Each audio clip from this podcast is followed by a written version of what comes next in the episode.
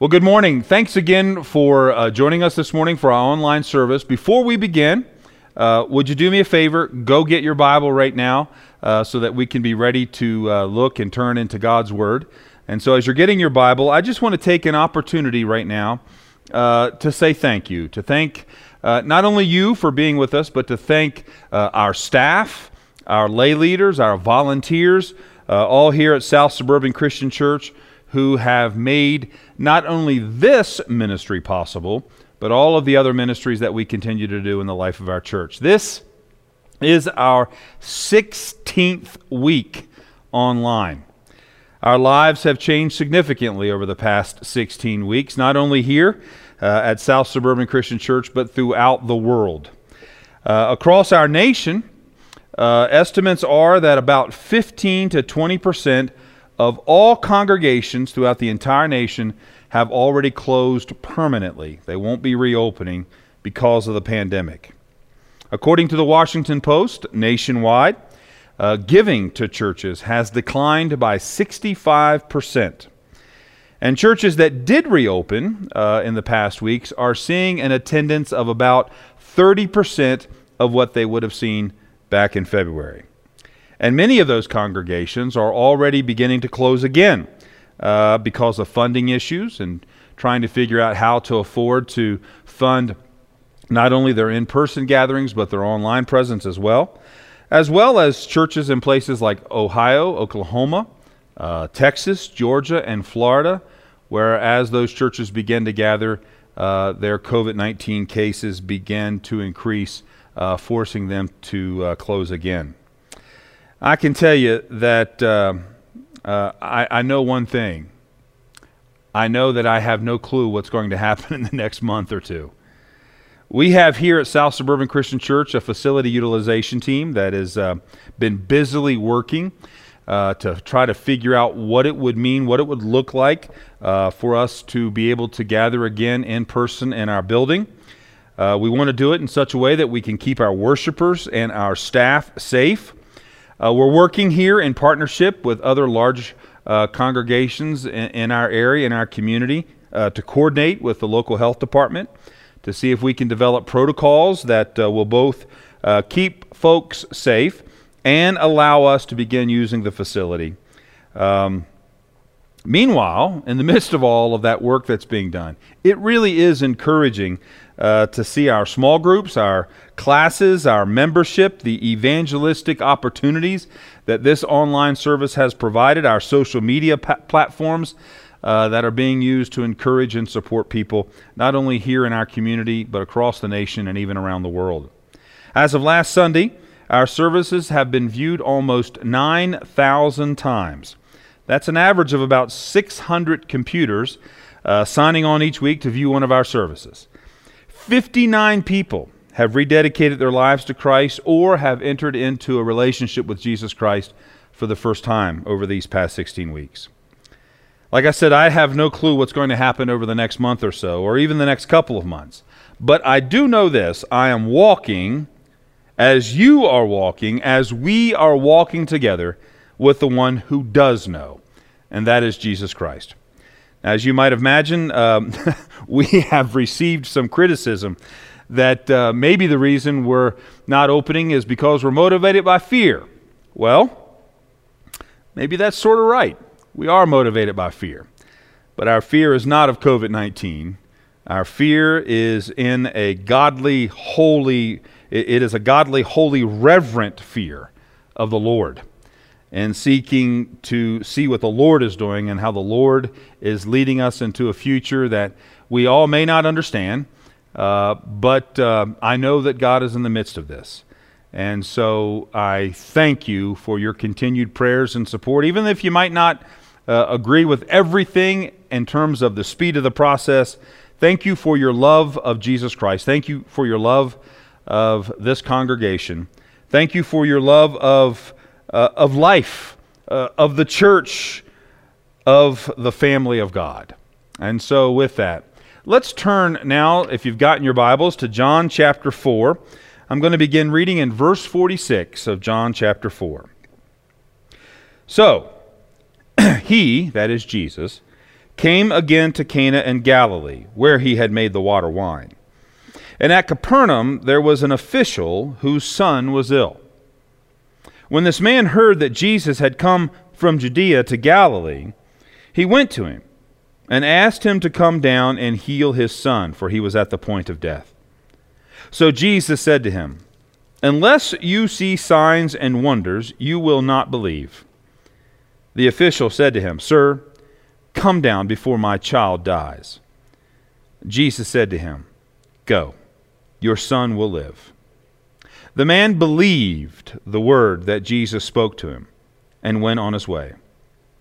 As he was going down, his servants met him and told him that his son was recovering. So he asked them the hour when he began to get better, and they said to him, Yesterday, at the seventh hour, the fever left him. The father knew that that was the hour when Jesus had said to him, Your son will live. And he himself believed, and all his household. This was now the second sign that Jesus did when he had come from Judea to Galilee. This is the word of the Lord. Thanks be to God. As uh, we look at this passage of Scripture, there's a ton of stuff going on here. Number one, uh, this is actually the third encounter uh, between Jesus and somebody uh, where the conversation doesn't normally go as we would expect, well, polite conversation to go. Back in chapter 3, Jesus had an exchange with Nicodemus a religious leader of the time. And Jesus is trying to explain to Nicodemus about what it means to be born again. Nicodemus just can't understand. He doesn't get the idea. And Jesus, in this um, perhaps moment of, uh, of frustration, uh, says to Nicodemus, You're a teacher of Israel and you don't understand this?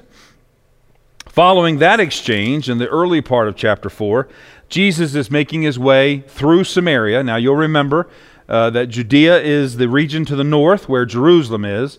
Galilee is the, I'm sorry, Judea is the region to the south where Jerusalem is.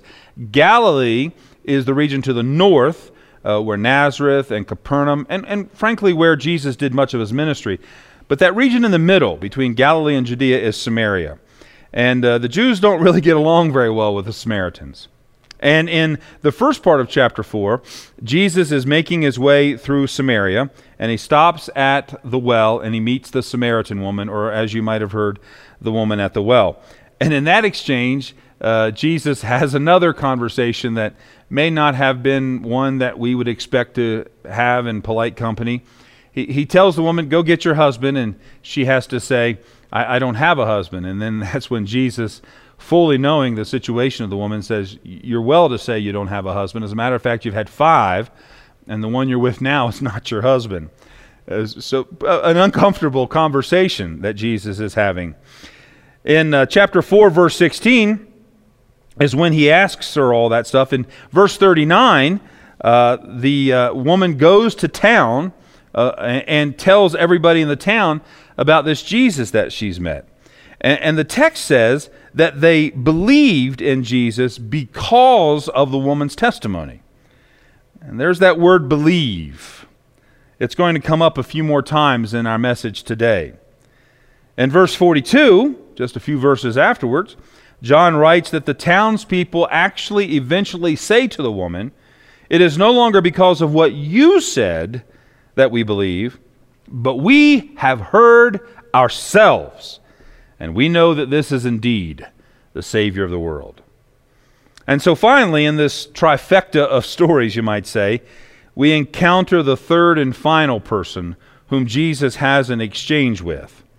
A, Roman, a, a royal official, not a Roman official, a royal official. Um, that, that means that this person with whom Jesus is having a conversation is a part of the, the household or, or the government of Herod. This is Herod Antipas, who is the king of Galilee, the northern region. This isn't the same Herod uh, that we talked about a few weeks ago. This is who was the, the king of Judea. This is the Herod, the king of Galilee. And the interesting thing about these Herods, and, and sometimes we can get confused uh, trying to figure out who all of these guys are that carry the name Herod. The reason they carry the name Herod is because they're a part of a particular group called the Herodians. And, and these Herodians were a faction, really a family that became a faction that really had come to fame many decades prior to Jesus. Uh, but after they had gained power because of their greed, because of their desire uh, for their own power and position, really had become really terrible leaders and, and not respected anymore by the people.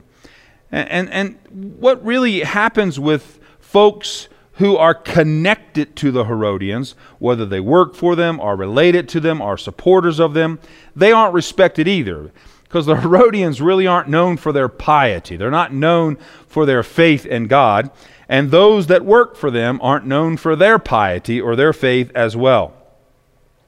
You know, there comes a point, however, in all of our lives when we're prepared to abandon all of our previously held opinions or ideas, when, when what we have arrogantly held on to be our truth whether it is actually the truth or not, whether it's a truth that we hold on to to advance our own positions or to put us in a position of power or influence over others, there is always a situation that every single one of us will look back and say, What is really important in this moment? A situation that is severe enough a situation that is significant enough, a situation that is problematic enough that we will do anything within our power to make sure what we want to happen happens. One does not need to be a believer, a follower of Jesus Christ, a believer in God to understand the profound connection between a parent and a child, the love that a parent has for a child. Th- th- that's why when a parent abandons their child, it is such a horrific concept in, in, in not just our culture, but all cultures' understanding. How can a parent go against that innate drive within them to not do anything that they can do for their children? This royal official has a son. This royal official's son is ill. The text says, to the point of death. It's his child. it's this young boy that he loves. That there's not anything that he wouldn't do. That there's not any place he wouldn't go. There's not any mountain he wouldn't move to ensure that his son had some semblance of hope for tomorrow. If anybody could heal his son, he would do whatever needed to be done to provide that healing for his boy. So this man, this royal official, goes to Jesus and he literally begs him to come and heal his son. Now, if you would, I want you to look at a couple of things. Look at uh, verse 48 first. So Jesus says to him, Unless you see signs and wonders, you will not believe. Now, now one of the problems with this is, is that in the English language, um, it's really hard to distinguish between a singular and a plural you, Y O U. Now, unless you're from the South, and then of course we have a different word, it's y'all. Uh, so th- it's important to be able to see, though, that if we were translating this passage of Scripture, well, in the South, Jesus said to him, Unless y'all see signs. You see, this is a plural you. What that means is, is that Jesus is not speaking to the official, to just the official, but that Jesus is speaking to the crowd. He's speaking to everyone who is watching, those who can hear his voice. You know, they got their own questions. You've probably been, been in a situation like that where you've looked at the person who's the focus of interest or the person who's in charge, and you said, I wonder what he'll do or what she'll do next. How will she handle this situation? This crowd was doing the same thing with Jesus. Would this Jesus really heal the child of a Herodian? Would this Jesus really heal the child of somebody who was so hated and mistrusted by the people? Could Jesus really heal? I've heard stories that he'd healed people this might be an opportunity for me to actually see whether or not what I've heard about Jesus is really true. Will this be a sign? Will this be a miracle? Will this finally convince the crowd that Jesus is who he says he is? That he's the Son of God, God the Son, as John, the writer of the Gospel, is trying to reveal to us. And so, in this moment of frustration, Jesus makes this statement Unless ye all see signs and wonders, you will not believe. Well, I mean, isn't that how all of us are as human beings? Don't all of us need signs? Don't, don't, don't we pride ourselves with this concept that unless we see it, we won't believe it? Sort of like Thomas when he had heard that Jesus had been raised from the dead. Unless I can put my finger in the holes of his hand and my hand into his side, I will not believe. But isn't it true that really that bravado that we have, that we won't believe things without absolute, irrefutable truth, really perhaps more a sign of our struggle than it is of our bravado? That we struggle to grasp what the faith calls us to be and what the faith calls us to do. That sometimes we really struggle with what God is doing in our lives in the lives of those whom we love, in the life of our community, our nation, our very globe. Well, then in this text, something powerful begins to happen. Jesus says to this man, Go, your son will live. And then John says, and look there in uh, verse 50 the man believed the word of Jesus. Well, there's that word believe again. the same word that was used back when the townsfolk in Samaria believed the word of the women of the woman and then told her later, now we believe not because of what you've said, but because of what we've seen ourselves. You know, in some ways, wouldn't it be nice, and no comments from the back rows back there, wouldn't it be nice if we just end the sermon right here? I mean, we've got this wonderful image. Jesus says, Go, your son uh, has, been, has been made well, he will live. And the man believes and goes. I mean, after all, we know the boy is healed, and this would be the perfect point in the message to simply address all of you watching today and ask you this question Do you want to believe just like this man believed?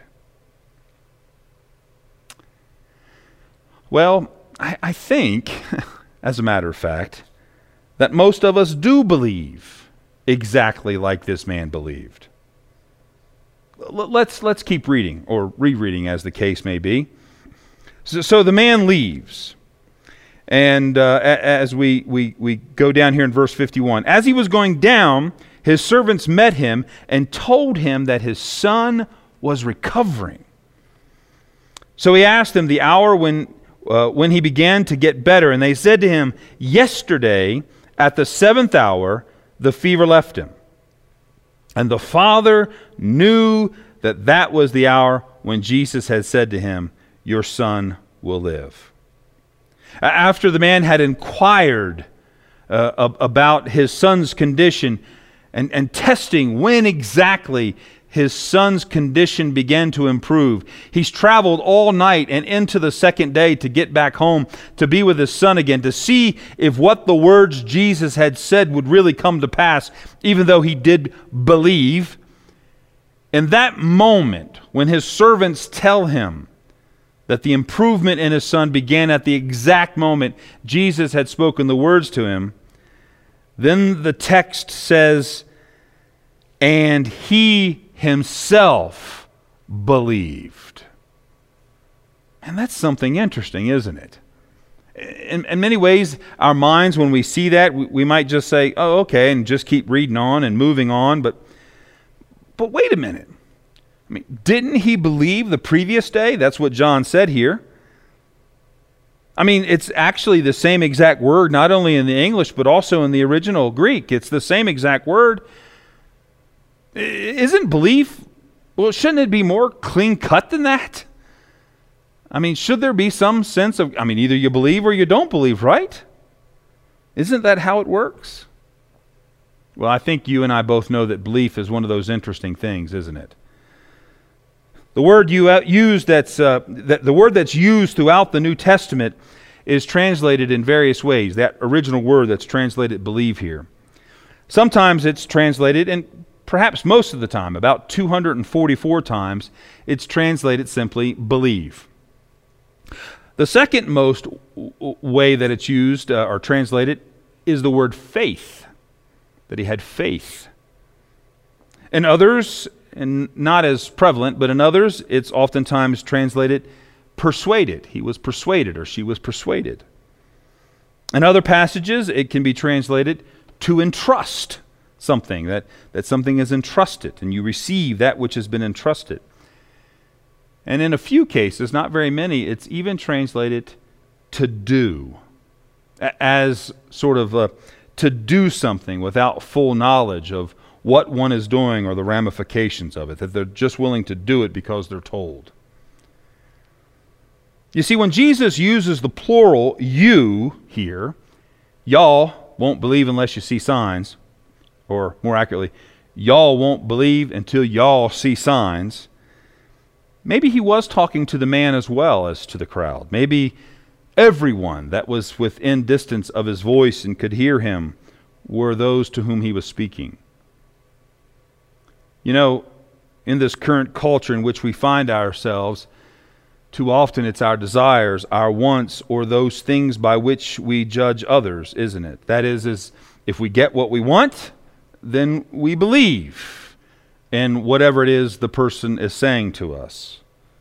Th- that is, is that we base our commitment, we base our support, we base our liking, our appreciation on whether or not we get something beneficial here now from the one who has said it or promised it to us or is in charge of the situation. But what does it mean to say that I have faith in Jesus? What does it mean when I ask, Do you believe in Jesus? If we're to judge the truthfulness of our faith in Jesus by how much or how nice uh, the things that we get are, then we, like the crowd that Jesus is speaking to, have utterly missed the point.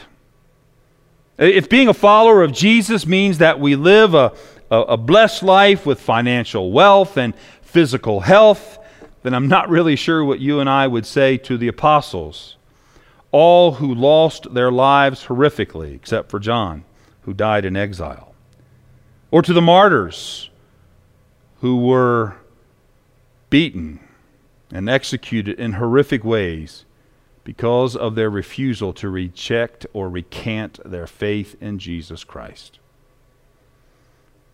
The Bible uses the phrase faith in Jesus synonymously with belief in Jesus as the Savior. Paul begins to unpack this more in Romans chapter 3, verses 22 through 23 uh, righteousness is given through faith. That's that word, belief, faith. In Jesus Christ to all who believe. There's the word again. There's no difference, Paul goes on, between Jew and Gentile, for all have sinned and fall short of the glory of God. You see, when we place our faith in Jesus, we believe in him, and God grants his righteousness to us. To have faith in Jesus means to trust Him simply, fully, without reservation. On one occasion, before Jesus healed two blind men, he asked them, Do you believe that I am able to do what you have asked me to do? And they answered, Yes, Lord. And he healed them according to their faith the text says in Matthew chapter 9, verses 28 and 29. The men simply trusted the power and the goodness of the Lord, and they received their sight. You see, when a person has faith in Jesus, it means that he or she believes who Jesus is. that is, Jesus is God in human form, and trusts what Jesus has done, that is, is that he has died and been raised again, this faith in the person and the work of Jesus Christ is what saves us. Everyone who believes that Jesus is the Christ is born of God, John says again when he writes this time in his letter, 1 John chapter 5 verse 1. John 3:16 For God so loved the world that he gave his one and only son that whoever believes in him shall not perish but have eternal life. You see, the key is belief in response to God's love that what God is speaking to us is true, that God is who He says He is. And anyone who places her or his faith in Jesus has the promise not only of eternal life, but of truth and of meaning in this life. Without faith in Jesus, we remain in our brokenness. We remain in our confusion. We are stuck in our sin, and we cannot be accepted. God's presence in His kingdom calls us to Himself through faith, through belief in Jesus Christ. It's through Jesus, through this belief in Jesus, through this faith in Jesus, that God has given us the greatest gift of full and complete access to the Father as God's own children. That's why the writer of Hebrews says that because of Jesus, we can enter boldly into the presence of God. It's because of Jesus that you and I have been called into this moment here, right now, as together we're worshiping the Lord and enjoying His presence in our lives. Even in the midst of the struggle of the pandemic that's around us, even in the midst of the anger and the division, much of it truly needing to be attended to and dealt with. But it's Jesus who continues to speak peace. It's Jesus who speaks hope. It's Jesus who speaks justice. And it's Jesus who speaks the eternality of a life with God. To have faith in Jesus is to reject all other ways of salvation. That is, that it's not my works that make me righteous before God. It's not my works that bring salvation to the world. It's not the work uh, uh, of, of human beings within a church that, that causes God's grace and love to flow over the world. We don't trust any of those things. We trust only in Jesus and Him alone. In Acts chapter 4, verse 12, salvation is found in no one else, for there is no other name under heaven given to human, humankind by which we must be saved. Jesus. Belief in Him, faith in Him. Jesus is the fulcrum, the pinnacle even our relationship as a congregation, our relationship as believers, our relationship as a community, is not because we find one another to be necessarily enjoyable to be, enjoyable to be around, but it's because of Jesus. We, we, we look not to one another only, but we look to Christ, and in looking to Him, that relationship with Him defines who we are as individuals and as a group. Just like last week when we heard John reference Mary, not as Mary, but the mother of Jesus. We are defined, we are made who we are because of Jesus. He is the reason. He is the one that holds tomorrow. He is the one that is calling us and leading us. He is the one that knows what's happening in the midst of this pandemic where no one else seems to know what's going on. I can assure you, Jesus knows and to stay close to Him in the midst of this uncertainty, to stay close to Him in the midst of this, this loneliness and, and, and the depression that it oftentimes brings. It's Jesus who will carry us in His very arms through this season. It's Jesus who will finally give us the humility to look at one another and see that each of us are made in the image of God. It is He who will whisper into our ears that I have made him and I have made her, and they are beautiful in my sight.